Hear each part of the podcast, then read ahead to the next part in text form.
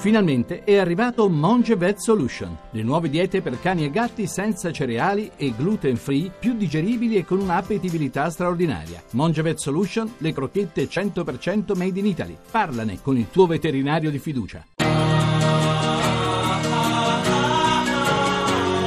Manuale d'Europa.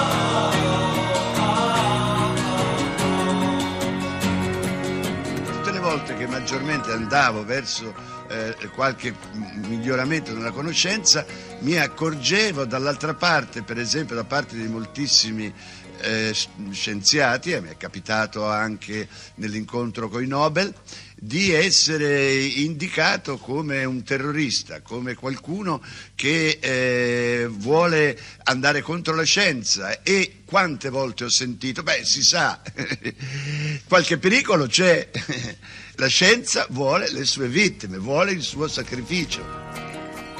E buongiorno e ben trovati da Tiziana Di Simone e da Michele Cucuzza. Anche Manuale d'Europa vuole ricordare Dario Fo questo sabato mattina in un'edizione più breve del solito. E infatti era Dario Fo al Parlamento europeo il 18 febbraio del 1998, ospite di un'iniziativa dei Verdi per dire no al riconoscimento dei brevetti sugli organismi geneticamente modificati. E come sempre Dario Fo era derisorio, fuori dagli schemi, fra satira e impegno politico un momento che ricordiamo in questo spazio di Radio 1 dedicato all'Europa grazie all'agenzia EU News e può sembrare originale, ma al Parlamento europeo, nelle sue due sedi di lavoro, a Strasburgo per le plenarie e a Bruxelles per le commissioni, passa molta cultura e arte eh, dai quattro angoli d'Europa, a ricordare a tutti che è più facile capirsi e comunicare tramite le arti. Quindi mostre di pittura, scultura, concerti di musica, conferenze di scrittori, attori, registi.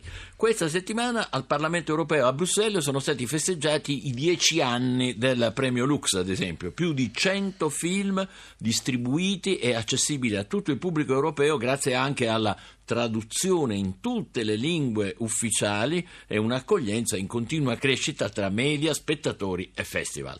Ed è proprio in questa occasione di questo decimo anniversario del premio Lux che abbiamo incontrato Ken Loach, regista britannico pluripremiato a Cannes, molto impegnato politicamente. Il suo ultimo film, Io Daniel Blake, affronta il delicato tema della disoccupazione e a Bruxelles ci ha dedicato qualche minuto. Abbiamo chiesto quale sarebbe un possibile titolo per un film sull'Europarlamento, l'Europa. I don't know. I, I think it would be um, folie de grandeur. Is that a term you understand? Um, non lo so, penso potrebbe essere tipo le folie de grandeur, capisce cosa voglio dire? La follia della grandeur. Certo, ci sono brave persone che provano a fare buone cose, ma ce ne sono anche altre che cercano di manipolare quello che si fa per un proprio interesse o quello delle grandi compagnie. È il centro di un'organizzazione molto di destra, ha bisogno di profondi cambiamenti o di ricominciare tutto da capo. Parliamo di Brexit, come vede l'Europa senza il suo paese, la Gran Bretagna? Well, È la destra che ci ha portati fuori, quindi dobbiamo provare di gestire questa situazione chi può sapere cosa succederà? Non lo so, dal punto di vista del cinema e dei film europei perderemo molto. Non sono contento che abbiamo lasciato l'Unione Europea. Ho votato Remain, anche se sono molto critico sulla direzione politica dell'Europa. Ho votato Remain per poter restare con gli altri paesi e fare i cambiamenti necessari tutti insieme, dall'interno. E il futuro del cinema in Europa? Sarà una battaglia, certo lo è sempre, sarà una vera battaglia. Abbiamo bisogno che il Festival Lux continui a sostenere i film, ma abbiamo bisogno di aiuti, molto più aiuti da parte dell'Unione Europea. Dobbiamo controllare meglio quello che importiamo dall'America.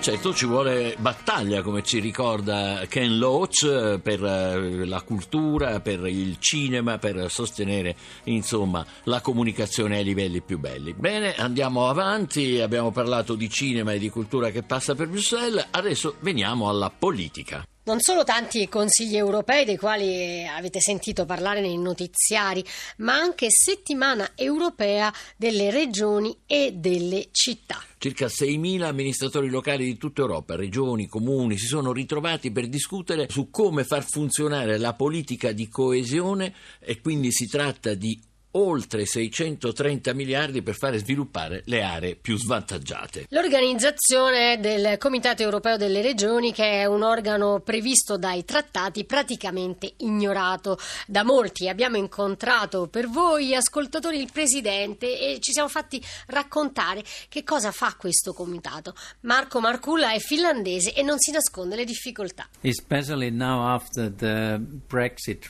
British referendum. So, so much more focus is on these concrete activities at the regional level. Dopo la Brexit, tutte le istituzioni europee hanno capito che è necessario radicare il progetto europeo sul territorio e quindi abbiamo sempre più richieste di lavoro in sinergia da parte della Commissione europea, del Parlamento, del Consiglio, insomma ci coinvolgono sempre di più perché si è capito che se c'è un futuro per l'Europa deve passare dai territori. Presidente, vista la vostra vicinanza al territorio, non dovreste avere più voce in capitolo nel processo decisionale europeo? Insomma, potreste diventare un Senato delle regioni europee?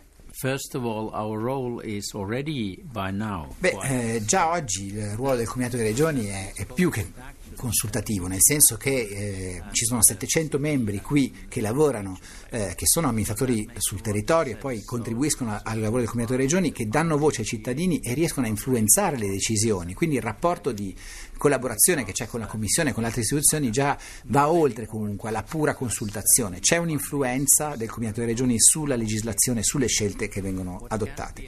In più, eh, sì, si parla sempre di più dell'idea di una seconda Camera per l'Unione Europea e questo discorso è legato al fatto anche che il ruolo degli Stati membri comunque va a diminuire in prospettiva e diminuisce la rilevanza e l'attività degli Stati membri nei loro negoziati e dovrebbe invece crescere il ruolo di chi eh, sul territorio attua le.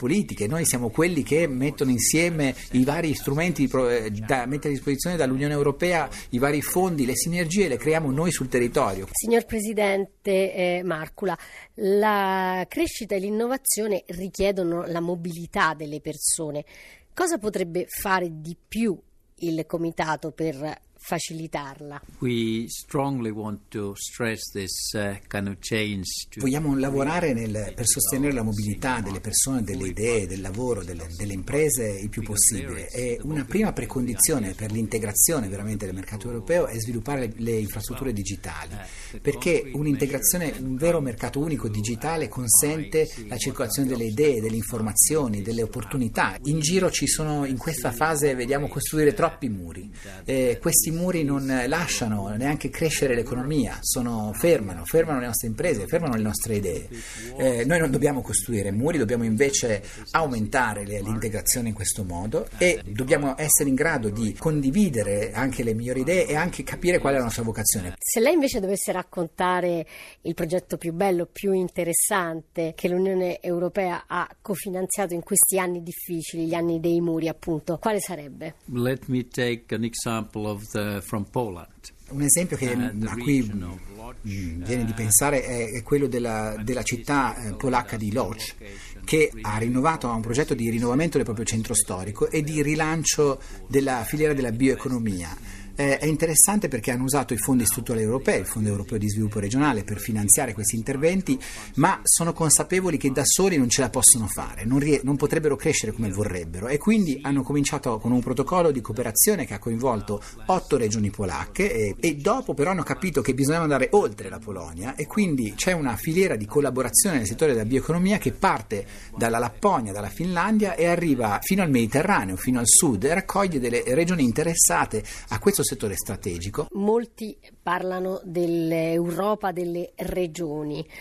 Sarebbe una soluzione ai problemi che vediamo con le pressioni nazionalistiche a cui assistiamo? I think that the key on this is really this open, uh, transparent uh, partnerships. Sì, eh, quello che ci serve sono alleanze trasparenti e aperte. Se abbiamo una società aperta in cui i cittadini hanno accesso a esperienze formative, innovative in giro per l'Europa, possono muoversi, eh, che quindi i conflitti non pagano e che la cosa migliore è cooperare. Questa mobilità di idee e di persone è sicuramente uno strumento importante e i territori sono una delle dimensioni di questa mobilità. Grazie al Presidente del Comitato Europeo delle Regioni, Marco Marcula. Noi dobbiamo chiudere per lasciare la linea allo speciale MotoGP. Michele Cucuzza. E Tiziana Di Simone, ci ritroviamo domattina alle 6.40. Buona giornata.